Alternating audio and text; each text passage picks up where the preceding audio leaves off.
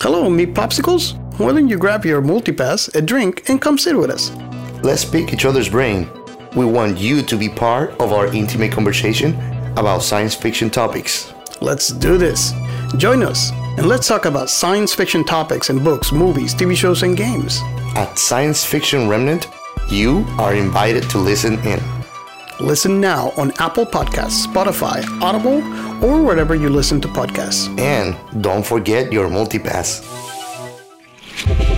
This podcast is a member of the Red 5 Network. For more Red 5 Network podcasts and content creators, visit bio.link slash red5.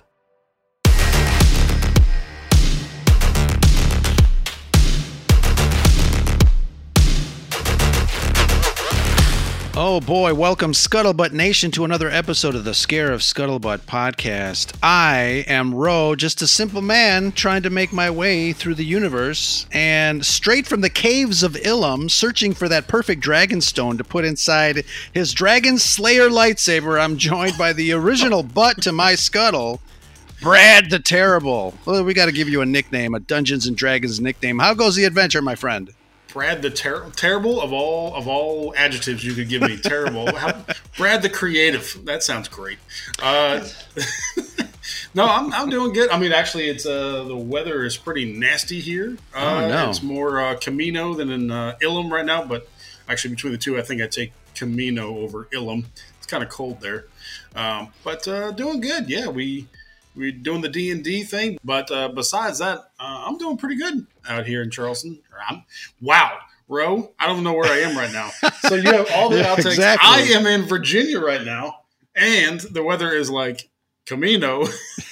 yes, you have Keep all the straight. outtakes for the show. Keep- hey, keep straight. how are you? How, how are you doing, Ro? Absolutely great. The weather in Chicago is wonderful. I am stoked. Um, we've been talking about this uh, topic for uh, a while, and we're getting down and uh, finally getting a chance to record it. Um, but uh, before we do that, I wanted to talk to you about. We haven't uh, actually had an episode where it's just you and I um, for the longest time, and uh, you know it, it's nice because a lot of folks that kind of uh, followed us early on uh, have been direct messaging me and, and asking me. Uh, you know, we haven't had uh, an episode in a while, just the two. But you know, our friend Ali from Canada is always you know itching at the bit, trying to see if we can get together and do a a Ro and Brad show. Um, Shanti, we love you, but sometimes the bros got to hang. You know what I mean? Yeah, well, yeah, I can't say what they say. Um, bros are for. I don't know. Uh, no, it's no, it's uh, yeah, it's always good, you know. And we we like you said, we've been talking about this particular topic uh, for a little bit, wanting to do it, uh, you know, all about the the villains, the bad guy, and uh, it's just one of these good old fashioned scarif deep dives that we used to do back in the day. So yeah, like you said, it's exciting to get back to it. Back in the day, that's right. Back in 2019, um, has it seemed like it's been as long as it has, Brad, since we started this little venture?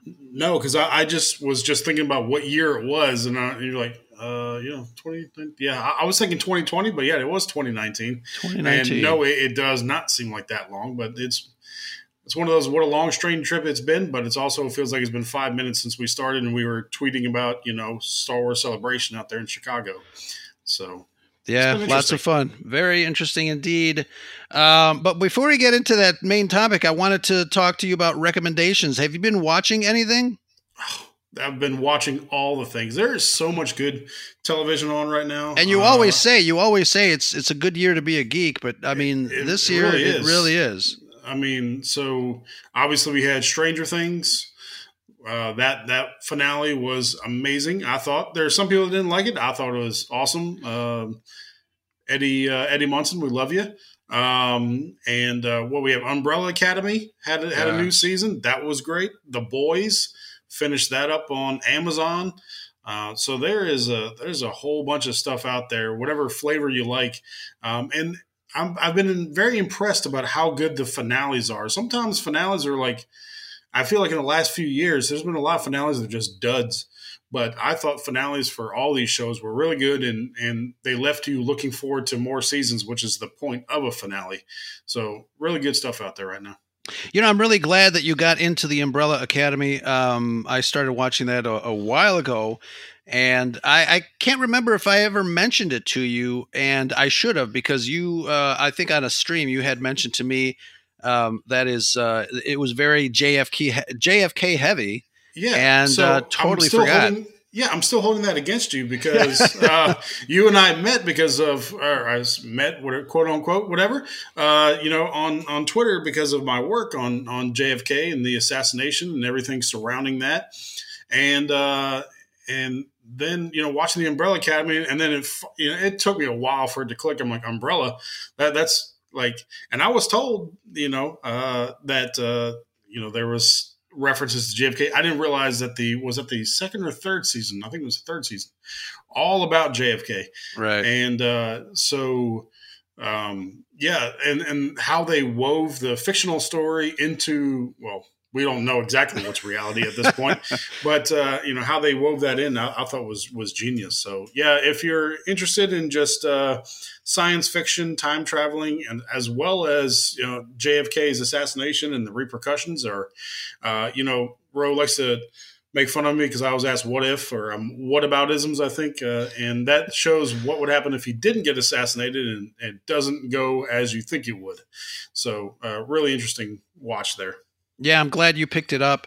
Um, every time I see a show about uh, the assassination of JFK, for whatever reason, I think of you and the Zapruder film, but mostly you. So it's yeah, uh, it's been great watching that. What else well, have you been uh, watching? Zapruder was a 33 degree Freemason. All right, there's my JFK fact for the for the show. there you go. Uh, he wasn't there randomly, just so everybody knows. There's your little. I was going to throw JFK facts from now on, just a little tidbit.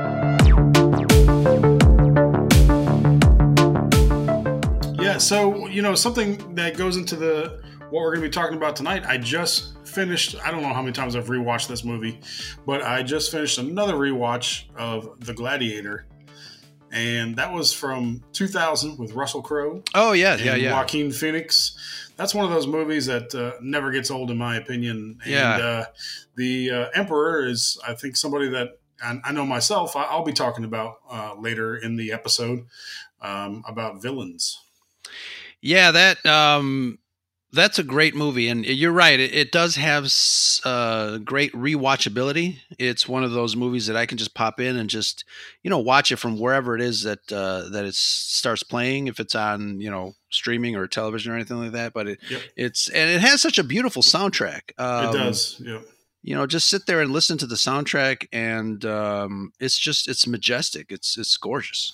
Yeah, it's uh, over two hours and thirty minutes, but you're you know enthralled in the story the entire time, so it doesn't really seem like that long. Yeah, and uh, great characters and the actors. Uh, what a great ensemble of of actors. Um, really, uh, really love uh, the Gladiator. Yep. I uh, I knew you liked uh, Gladiator movies, Brad.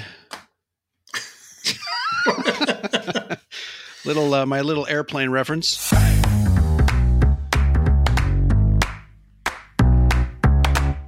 Yeah. All right. Well, I just made a Gladiator D and D character, so then I had to I had to get some inspiration and, and, watch the movie. So there you go, there you go. And speaking of Dungeons and Dragons, uh, let's drop a little info on your D and D channel, Red Five yeah. Tavern. So we just started the Red Five Tavern. Uh, you know, um, you know, we've done uh, we've started playing, and uh, we we were talking amongst the the Red Fivers hey, who's interested in playing some D and D? And uh, I was not ready for how many people replied to that and jumped all over the opportunity. So there's about four, four or five regulars right now, um, and a whole bunch of people that want to get in on the action, which we swear we'll we'll, we'll let you in as we can. But yeah, we play on uh, Friday nights. Uh, we're on YouTube and Twitch. Uh, it's the the Twitter is called the Red Five Tavern at Red Five Tavern, and uh, you can find us on Facebook as well on the Red Five Tavern and that Instagram thing, which I'm still trying to figure out. Uh, I don't really, but anyway, there's there's like five people that follow us over there. But anyway, um, so we have both new players and some experienced players, and what my goal was is to show everybody that anybody can play D and D. You don't have to go You know, you don't have to know who Gary Gygax is. Uh, you don't have to know. Uh, you don't have to been playing for four decades now. Um, anybody can pick up a character sheet and a pencil and use their imagination and start playing. So please check out the Red Five Tavern. You'll see all your favorite Red Five faces on there, and uh, we just have a good time. Yeah, absolutely. I was watching one of your streams, and you know, it it can be intimidating because of uh, all the the. Usually, when people think about Dungeons and Dragons, obviously there's a, a narrative, a story that kind of threads the adventure through. But then you've got all these uh, all these dice, and uh, which one do you use, and how do you use it? Uh, but uh, it's not that difficult. No, and that's the job of the dungeon master. Yeah, you have a lot of dice; um, those can be intimidating. But you know, you have your DM there; they'll tell you when you need to use what dice, and they'll get you through that part. That's you know, to me, that's secondary to the adventure and to the socializing between the characters. You know, just have fun with it. Absolutely.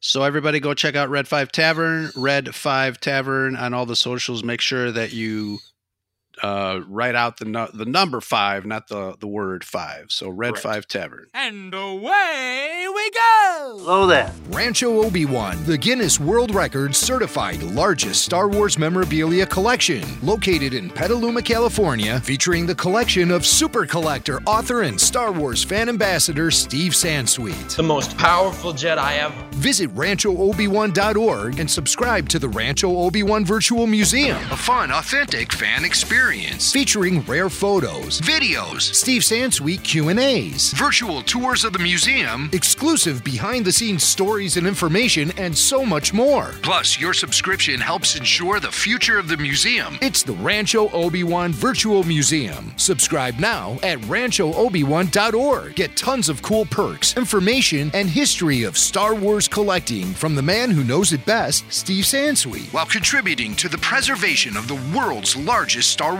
memorabilia collection. RanchoObi-Wan.org.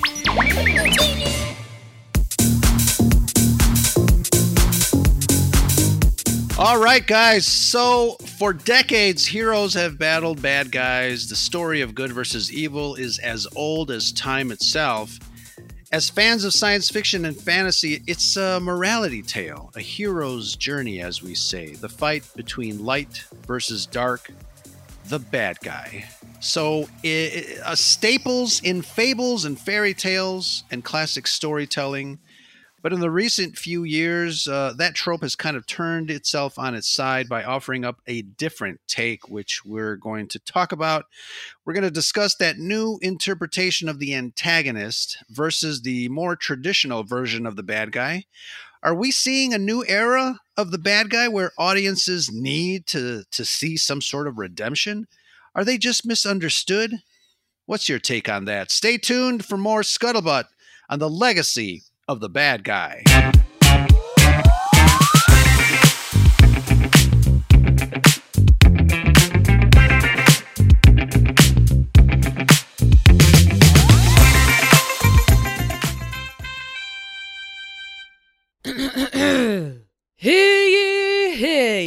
The dishonorable widow Abigail will now speak.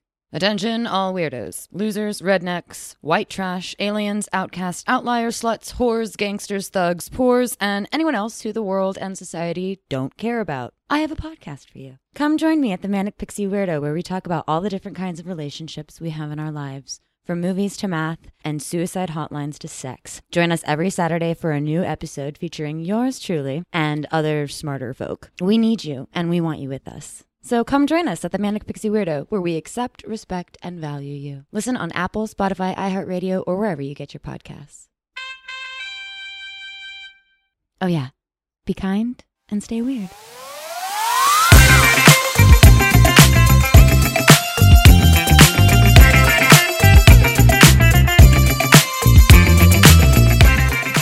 So yeah, the uh, I talked about uh, the introduction mentioned uh, redemption of some sort, and I know you know being Star Wars fans, we're all about redemption. But what? Uh, how can we sum up the traditional bad guy, Brad? Yeah, see, you know that's Uncle George's fault. The whole the whole redemption thing. I mean, the traditional bad guy. It, it's a it's a either a person or, or a group of people or a presence that is just there to do bad things. Uh, and it's you know they usually have nefarious motives, um, evil, and they are there to be the the opposite of the protagonist. They are the antagonist. They are what drives the story. Um, and you know, traditional, I would say, I, I, would venture to say, is evil just for the sake of being evil. Uh, they didn't have these deep backstories that we that we're looking at now. They they didn't need um, three three movies to show how they became what they became. Uh, they were just there and they were evil and they were bad, and the protagonist had to beat them so good could prevail. So they were there to be bad, and they were there for the antagonist to grow and and go on that hero's journey that you mentioned at the top of the show. Yeah. So, you know, lately you and I have talked privately about, uh, you know, how Disney is. Uh, there's a couple of movies um, that came out uh, last few years regarding the redemption of these bad guys, and I know I mentioned again in the introduction that uh, a lot of these antagonists are just misunderstood characters. Um, but uh, you bring up a good point. You bring up the point that uh, the antagonist, the antagonist, is basically created in order for the the protagonist, or, or in this case, uh, the the good guys, to kind of learn about themselves and maybe grow beyond what it is that uh, you know how we found them at the beginning of the story. Um, I'm going to ask you this. You know, we we um, we talk a lot about redemption in Star Wars. We've got Anakin slash Vader back to Anakin, and it is a you know it is kind of a really great story. It's a story of uh, morality and decisions and and overall redemption. I think uh, sometimes I think we do need some sort of deep redemption in order for us to understand that sometimes you know the choices of these characters and maybe even the choices within ourselves um, have some sort of uh, consequence resolution and uh, i don't know uh, a, a, a, way of, of bringing peace to our our decisions at the time um, but uh, do we uh, is there a danger in having all bad guys be redeemed like what does that do to the good guys yeah, I think there. I think there is a psychological danger. You're as the viewer, or say you're reading a story or you're watching a movie. You're supposed to, as someone reading that or viewing that, you're supposed to easily recognize this person as the villain. You're supposed to recognize them as bad, um, and you're supposed to, you know, recognize them as a thing that has to be beaten or overcome or what have you, um, there's a risk in making the viewer or the reader empathize too much with the villain. If you would believe what, if just take the prequels now, you know, I, and I love the prequels, but you know, somebody could make the argument that it's suggesting that anybody could become Darth Vader, which is simply not true. Well, you know, this is a this is a man who loves a woman, and he's doing everything in his power to save her from death. And because of that, he falls to the dark side and becomes the greatest monster, you know, the galaxy had ever seen. Uh, so if you watch that, you could believe, well, that could happen to anybody. Well, the simple fact is no, not everybody, you know, thank God, could become Darth Vader.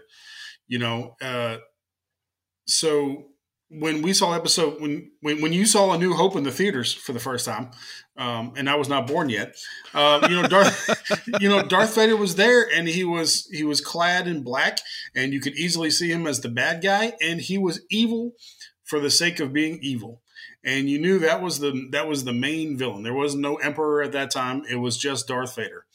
And he was that traditional bad guy that you talked about.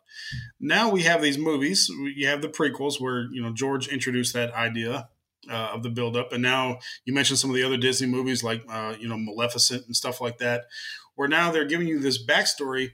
And to me, I believe they're suggesting that these sorts of things can happen to just about anyone. And I you know, I, I'm too still I'm still too optimistic at this point to believe that anybody can become a villain like that. So I think there is an inherent danger in trying to get the viewer the re- or the reader to relate too much to the villain. Yeah, that's actually a good point, and I, I want to take it one step further. I think the actions of the villains show us that um, that I, I think you're right that not it's not that everybody can be Darth Vader. I think it it also stems from the fact that you can see that everyone has the potential to be Darth Vader. I talk about um, I have this weird fascination with serial killers, and uh, I watch a lot of like these, you know, John Wayne Gacy shows and and and stuff like that. And there's a point in their personalities where you can see something just switched, and then they go on this killing rage. And obviously, it's the same with with Vader, but you're absolutely right. It's not that everybody can be Darth Vader, but there's a potential that everybody can be Darth Vader um, for the most part. But I think a lot of people have the ability to control and maybe to recognize, hopefully, to recognize when that switch may be turned on. And um, some people don't. Anakin didn't, and I think the motivation with Anakin, obviously, you you mentioned that you know he was in love with somebody and he basically you know sold his soul to try to save her. Um, but how many of us would have the potential or the ability to want to do that, lose ourselves to save someone else. I mean, it sounds romantic and romanticized um, as a concept, um, but it's. I find that interesting. I, you know, um, but you said, you know, not everybody can be Darth Vader, but I do feel that everyone has the potential to be Darth Vader, and I think that's that is the scary thing. But I think most of us have that that self control not to be Darth Vader. Right, but you know, in the original trilogy, there was those moments that you're talking about. Uh, episode five, for example, the the cave on Dagobah. Uh, obviously, what Yoda was trying to teach him there, where you know the the helmet Darth Vader, you know, he decapitates Vader and then he sees his own face. Um, and then you had those, uh, you know, at the end of Return of the Jedi, when he's clearly beaten Vader uh, in the throne room and he cuts his hand off and then he looks at his own hand and you know sees the parallel there of, of them both losing that hand. You know so the protagonist has those moments where he can see wait a minute i could go down that path but i'm not going to. And i think references like that subtle references like that in the in the movies or you know whatever medium you're watching i think that's enough. I don't you know, when you were watching, you know, Dracula as a kid, did you ever wonder how did Dracula get here? Or, you know, I kind of like Dracula as just this bad, you know, he's he's a vampire and he's bad, and and Van Helsing is gonna, you know, take care of that. I, I don't think we need to know necessarily in every case how the villain got to where they are. Yeah, which brings me to the uh, the next point in in the notes. Um, I wrote um, are bad guys being set up to be more relatable in these stories? And do you think that we are supposed to relate to bad guys? Is um, talking about older movies? You said you know you saw Dracula and. Uh, you obviously didn't relate to him because he was a vampire and he was bad and he was doing, you know, sneaking around, whatever. Um, but nowadays, because of the backstory of these characters, um, they are almost built like they are relatable characters up until the point where they you know do the bad thing and become bad guys and then we start to sympathize uh, for their you know their feelings their situations um uh, that definitely I think opens up a, a, a whole new can of worms when it comes to relating to the antagonist because uh, you know I'll, I'll, take it one step further. Does that um, does that seep into the real world? Yeah, you, you mentioned serial killers, and you know one thing that's kind of disturbing. You know, there's all kinds of documentaries on just about every platform on serial killers these days. Ted Bundy was an insane homicidal maniac. And he just needed just, a hug. Just psychologically broken. Um, but if you watch a lot of these documentaries, they try to give you the full backstory on how Ted Bundy got there. Um, 99% of this world, I, I, I still believe, maybe 99% is too high. Well into the 90, 90 percentile of, of the humans on this planet are good people trying to do good things. You know, as you said at the top, trying to make their way in the galaxy. That that's about it. Most people are just trying to make their way in this world. Um, but if you watch a lot of these movies, they would have you believe that you know any of us can become become these villains. Um, and I think we are. I want the bad guy. You know, we we recently finished the the Obi Wan series, and we we talked ad nauseum about that and, and the the Reva character. Um, that's not even the first time we saw a Sith Inquisitor get redeemed. You know, it, it happened in you know, spoiler alert, Jedi Fallen Order had a very similar storyline. Not exactly. There, there's some differences there, but that's not even the first time it's happened to an Inquisitor. Uh, and we, we saw it with uh, Iden Versio in in the in the Battlefront series, uh, the the video game and, and the associated books. You know, just have a bad guy. Now it seems, you know, um, you know, would you call would you call director Krennic a bad guy?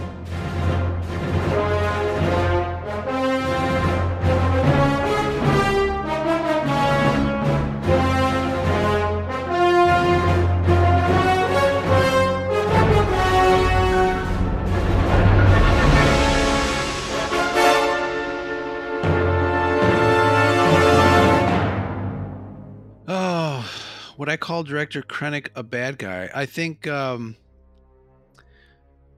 Man, that's a that's an interesting question. I I don't think I would call him a bad guy. He was he had ambitions. I mean, I'm, right now I'm thinking I'm going back to like his origins when he was younger, you know, imperial officer. You know, you have ambitions, you take steps to reach these goals, and uh, you know, at at what point do you become that bad guy that that you reference as director Krennic. I don't know if I would call him a bad guy. He just uh, he's just a uh, a corporate man that uh, wanted to climb a ladder.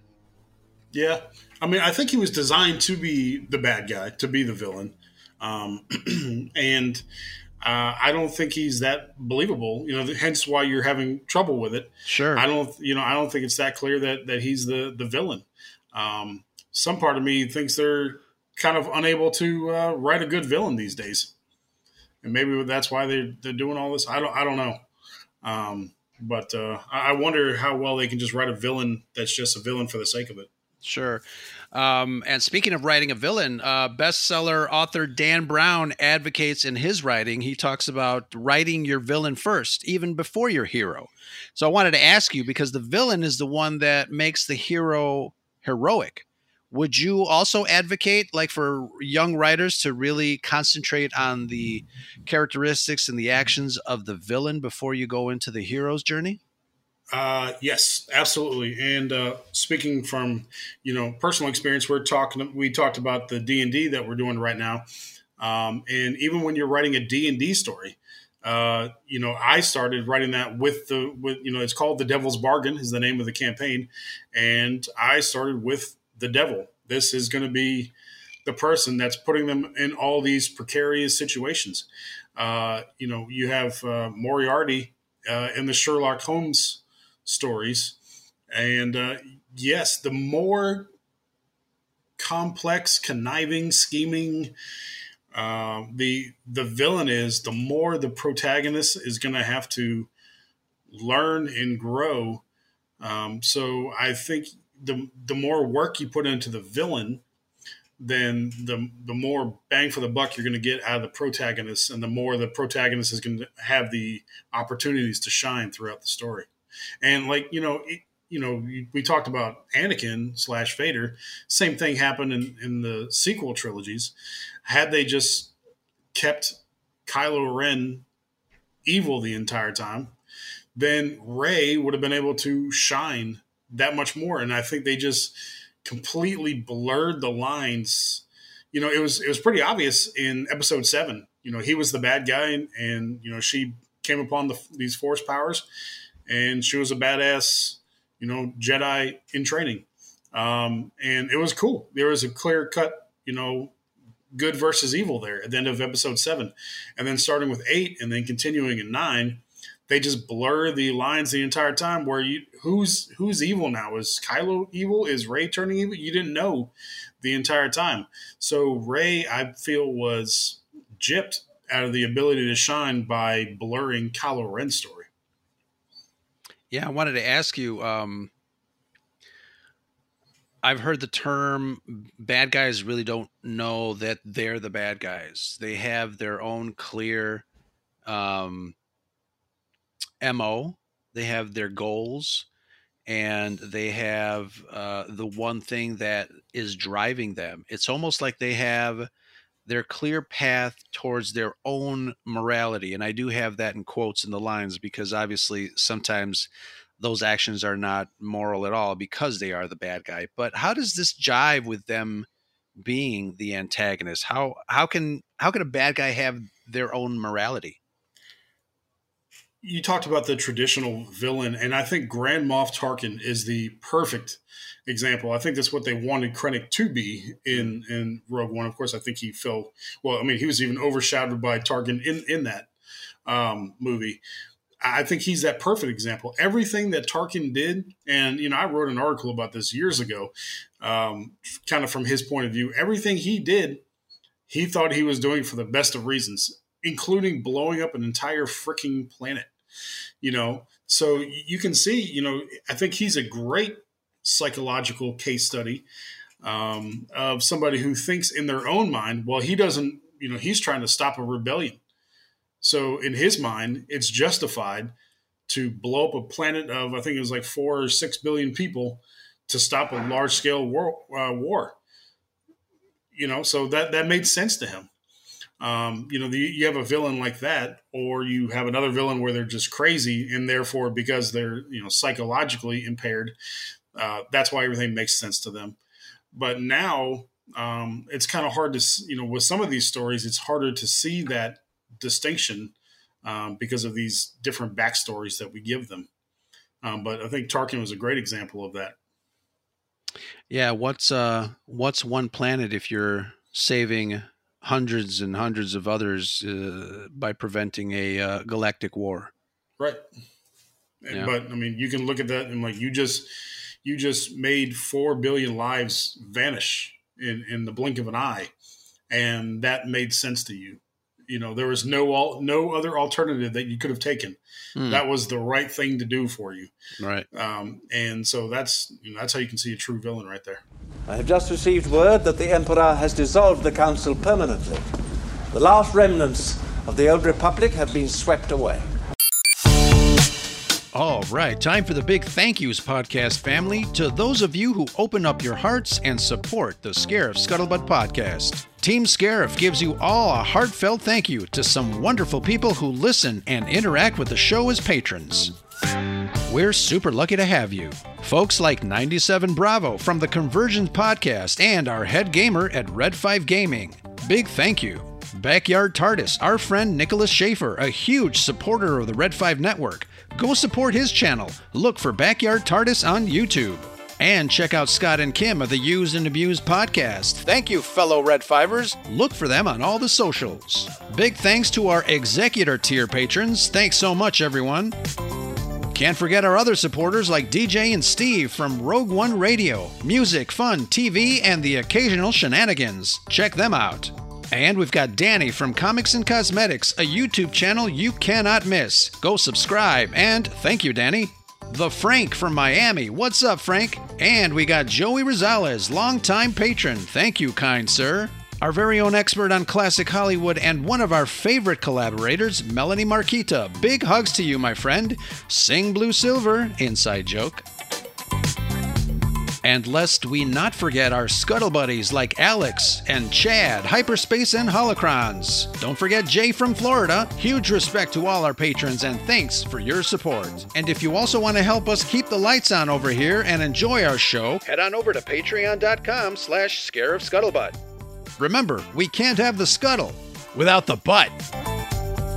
It's always sunny on Scarif with patrons like you.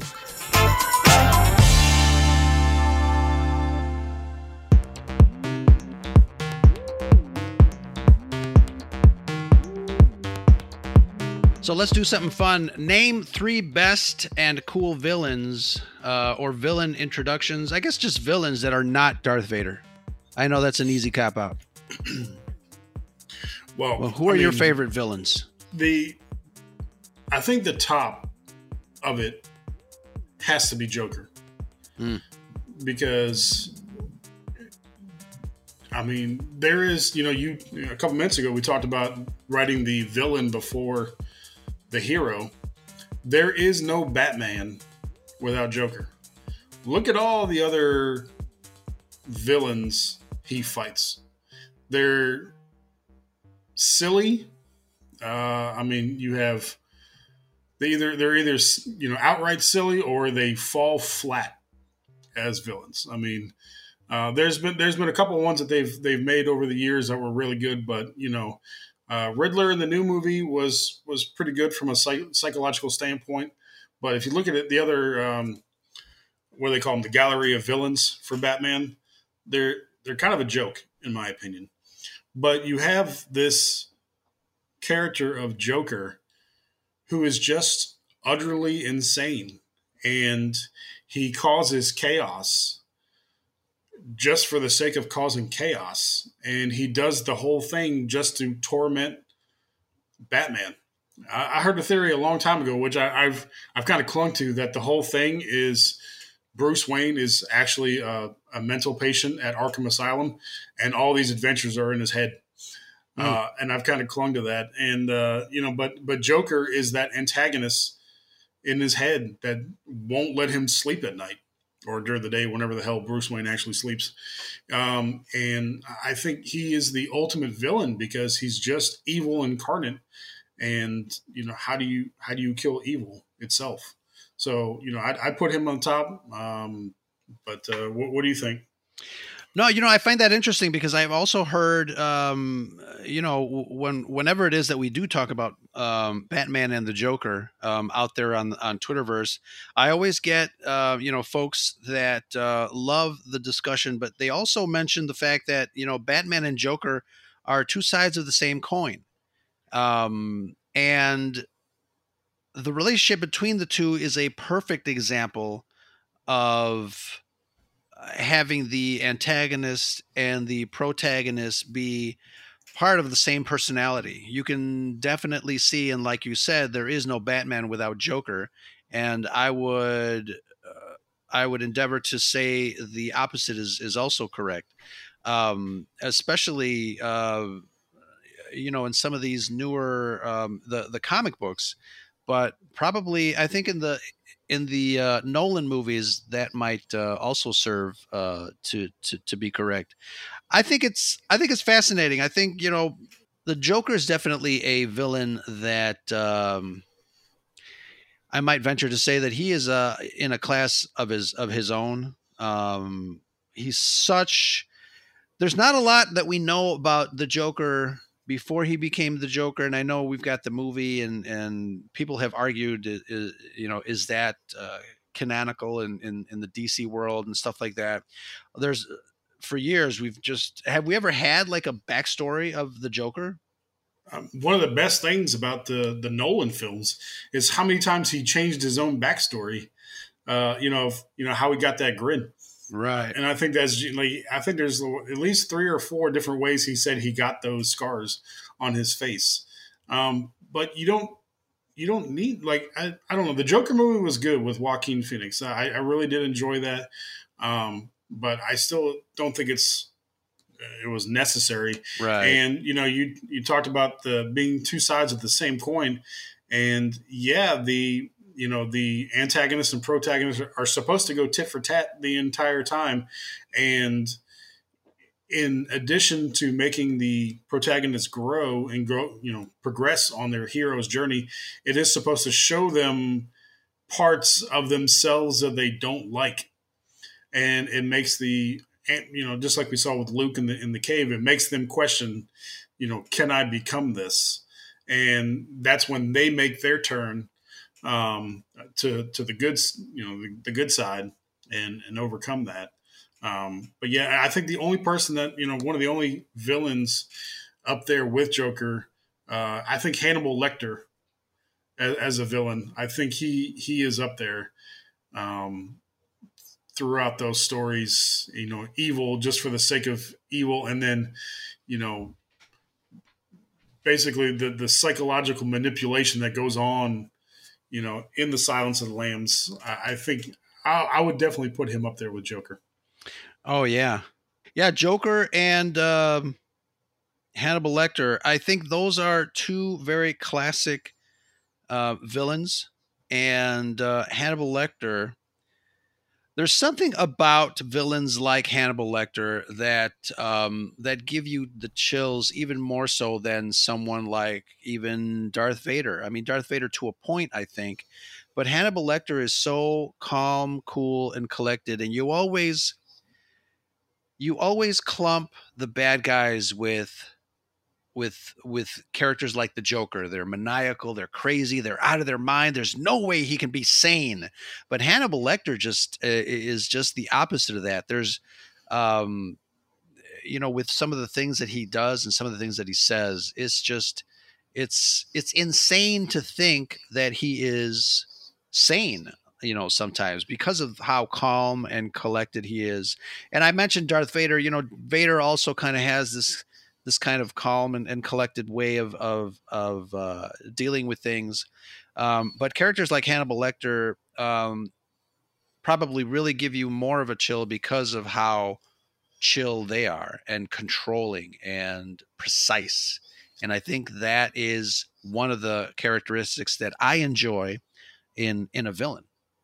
But think about if, and, I, and I'm, you know, I haven't watched that entire series of movies. I, I think he does have some, even he has some backstory movies, if I'm not mistaken.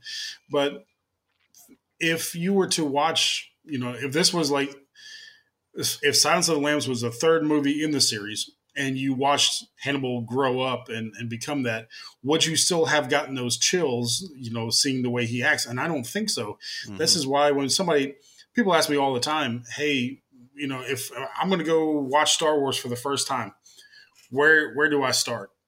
I never. There are some people that just want to go in you know numerical order, one through nine, and I and I say that is that is the worst thing to do. Yeah, you know, I it, because it it completely takes away the villain aspect of Darth Vader. I always tell them start if you know if they want to watch the extra movies, um, start with Solo and then Rogue One, and then go to Episode Four.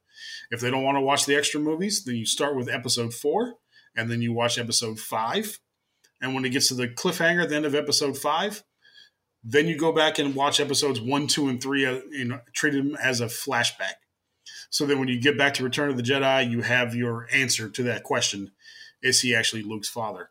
But if if you watch them starting with nine year old Anakin then Vader just seems kind of like a chump, in my mm-hmm. opinion. Sure. Start where he's at the height of his evilness, and then work your way back from there. That's the you know that's one of the biggest downsides, in my opinion, to these villain backstories. Yeah, especially uh, you know they uh, we um, we mentioned the machete order. Is that the Brad order? Oh yeah, watching. I mean, yeah. For for anybody watching, if you want the official, and this is if you want to watch all movies, you can take out episode two. You can take out uh, episode eight if you want to, even episode one if you want to. But if you want the exact order for the best Star Wars experience, it's Solo, Rogue One, episodes four and five. Then go back and watch episodes one, two, and three, and then finish that up with six, seven, eight, and nine and that'll be the best for the uh, new viewer as well as the uh, salty viewer, if you will, um, to get the most out of your Star Wars experience. I'm just jotting that down. Six, seven, nine. Perfect. Thank you.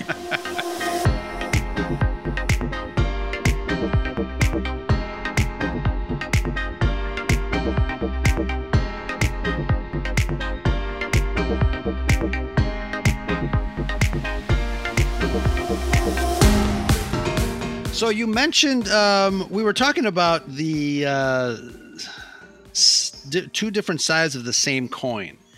So you know, villains often represent a darker side of themselves, but also ourselves, and I think that's one of the reasons that we kind of gravitate to the bad guys. We've got the Jekyll and Hyde, we've got Luke and Vader, etc., etc. Uh, why do we think villains like that work best in these stories? because life is pretty vanilla.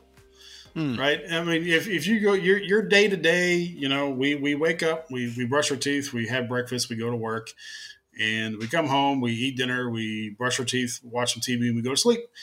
Life itself is is can be pretty vanilla, um, and it's always interesting to explore the darker side of things. It's the same reason, like you said earlier, you know, serial killers. I, am pretty sure my friend Ro will never become a serial killer, but you know, it's always interesting to to just to examine that and to study like, wow, I can't believe there's that much evil in this world.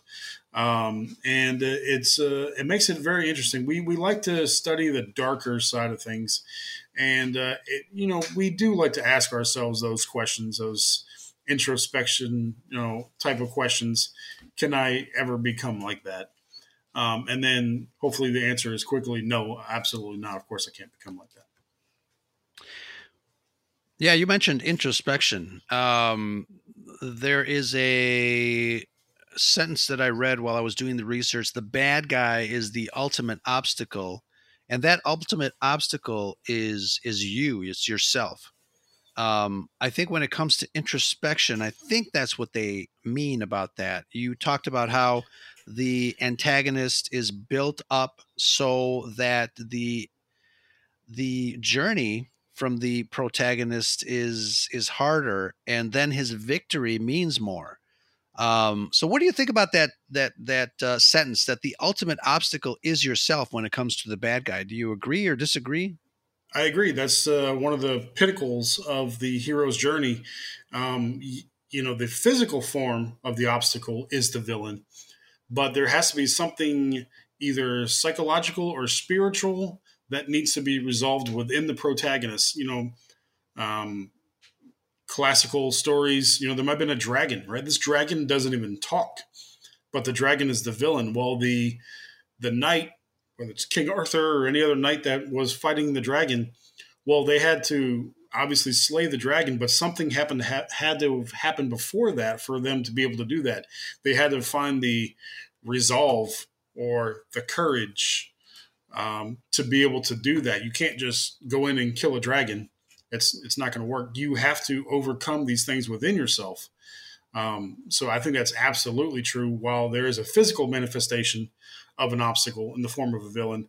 Um, it's really, like I said, a psychological or spiritual thing or emotional thing that the protagonist has to uh, resolve or overcome, and or in order for there to be a final victory in the story. Yeah, I wanted to ask you. Um, we we first started talking about these uh, new movies about redemption um, and the redemption of the antagonist, the bad guy.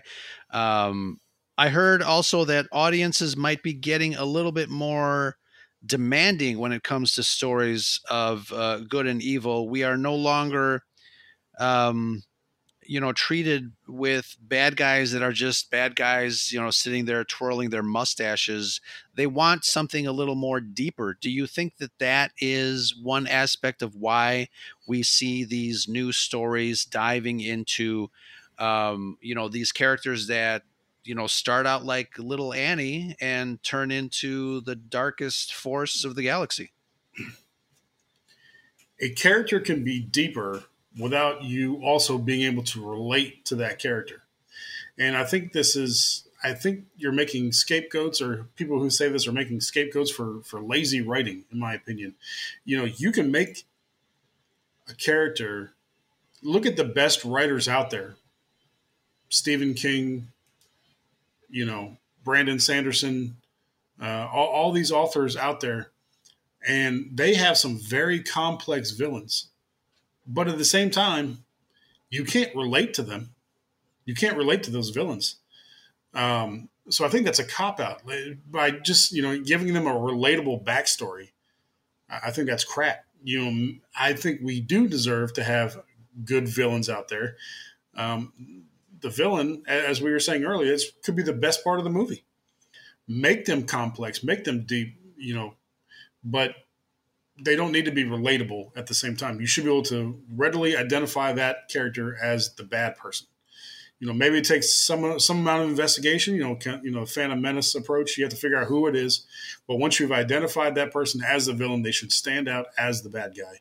Not, oh, well, that, that could be me in a few years. I could see myself becoming Emperor Palpatine in a few years. No, that's no, it doesn't work that way. You know, identify them as the villain, and and uh, they stayed that way. Let the let the bad guys stay evil, but make them complex at the same time. You know, this goes even deeper. Um, this next is that Amy sneaking around back there? I think. Oh yeah, she, yeah. Amy's definitely sneaking around. I just saw her sneak by. So you you talked about uh, taking a look at someone like Palpatine and saying, "Oh, I, I can see myself turning into Palpatine," um, which I think, uh, as audience members, no one should have to think about. I think um, I think for the most part, you're right. You you see a bad guy and you shouldn't have to want to relate to that bad guy. You know, you watch a documentary about John Wayne Gacy, and I would not want to, you know, give him a hug and say, "I know you went through a lot. I can understand why you killed all those boys." It, there's, it's, it's just kind of crazy to think about. But I think um, I think a lot of movies today, because of the redemption, or at least because of how they are being written, um, especially the antagonist, um, I think they're kind of switching the paradigm, and they're they're making these bad guys um, more sympathetic, um, and I do kind of find a, a weird issue with that um, for the reason that you mentioned. You know, um, I don't want to be Palpatine. Um, and yes, life is kind of vanilla, but I think um, you know we have this type of escapism to kind of uh, I don't know pepper our lives with a little bit of adventure without any consequence. But I think again, getting back to the the thing that I said that you know a lot of people recognize where that line is, and I know a lot of people don't, and that's uh, neither here nor there. That's a whole nother topic but um, there is that line that most people recognize, and I hope uh, I hope we get to see some you know some more villains that really show us that it's not okay to to relate to villains or it's uh, it's not okay to idolize these bad guys because we do sometimes we do idolize them. Obviously, when when we do our Scarif lives, you see this bad guy behind me, Darth Vader. Um, but again, I know where the line is. Right. The, those lines are becoming ever more blurred as you know our society goes along, and we can never forget. You know, art reflects life, but we also can't forget that life reflects art from time to time or too often, and people do get ideas, and with you know people living in technology, living in social media, uh, living you know in Netflix and Hulu and everything else, right? These stories make an impression on the viewers and stop making these characters relatable. You can understand somebody and also not relate to them, right? We we we we make World War II references all the time on, on the show. You know, you can understand Hitler, but you should never say, "Whoa, well, yeah, anybody can go down that path. No, that's not true, right? It takes a special kind of sick, psychotic person to do that sort of thing. So there's a stark difference between understanding a villain and relating to or empathizing with the villain. And we need to stop blurring those lines. Absolutely. Totally agree.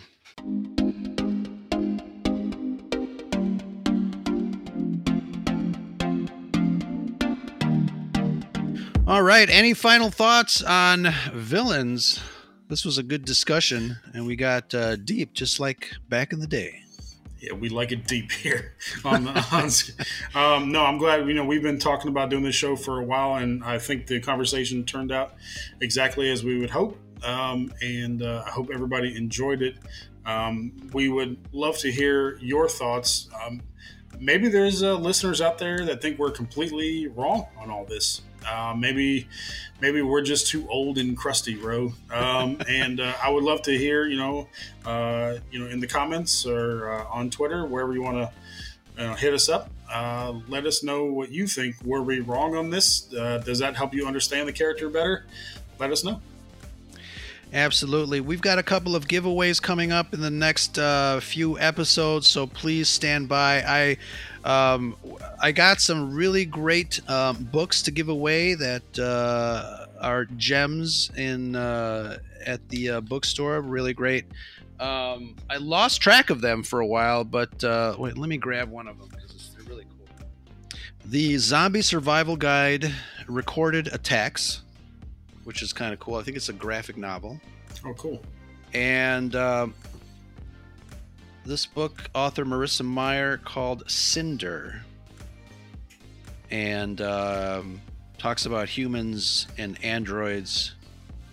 Um, and it's kind of it kind of has this Japanese feel to it. Oh, nice. Um, so I picked Beautiful up a couple of those. There. Yeah, absolutely. Um, I picked up a couple of those. You know, it actually reminds me of Alita Battle Angel. So it's got that feel to it. So uh, when are we getting our Alita sequel? When we when are we getting that Alita sequel? Um, you know, if in the future, if you ever want to do an Alita show, because we really never have, and I, I just bought the uh, the DVD, the Blu-ray, and uh, watched it the other night. I really yeah. enjoyed it. I'll definitely do a rewatch. That I'd be totally down for that. Excellent, excellent. We'll bring. What happens when they make a good one. movie? Don't make a sequel. Yeah, crappy movie. Make all the sequels. yeah, I know totally. How does that make sense? Absolutely. But yes, as Brad said, we love to interact with you guys on Twitter and all the socials. So please, if you have some suggestions or comments on this episode, hit us up on the socials everywhere you find your other podcast, Scarif Podcast, and all the shows socials. Say that 10 times fast. I know you love that alliteration. I blame mm-hmm. you for mm-hmm. that one. Yep. But yeah, hit us up. And uh, I always want to say hit us up in the DMs, but that's uh, going to leave a mark. Yep. Excellent. Brad, um, thank you for joining me on this topic the legacy of the bad guy. I like bad guys. I don't want to be one. Sometimes I do, though. That's kind of the weird thing. But yeah, well, we can start right over with the Falling Down movie. How's uh, you know when you're when you're younger and you watch that right. 1991, like how can Michael Douglas become so evil? And then you watch Falling Down as you know a you know slightly older person. ah, now I get it. Now I get it. so, exactly. There you go. Absolutely. All right, Brad, thank you very much. Catch us next time. And uh, if this is your first foray into the Scarif Scuttlebutt podcast, thank you very much for finding us. Uh, let us know where you did find us. But uh, if this is not your first Scarif show, thank you very much for continuing to listen to us. Ollie, thank you very much for keeping us on our toes. Uh, we got uh, a couple of new shows in the works as well, my friend, and everyone else that joins that enjoys us uh, discussing between Brad, myself, and Shanti, and all of our friends out there in the Twitter land. For the rest of the Red 5 network, check them out at red, I'm sorry, it's uh, bio.link slash red 5. You can check the rest of the Red 5 network out there doing videos and creating content and shows and things like that. Um, always lots of fun. Check them out where you can. Yep and let the bad guys win once in a while. And that's the scuttlebutt.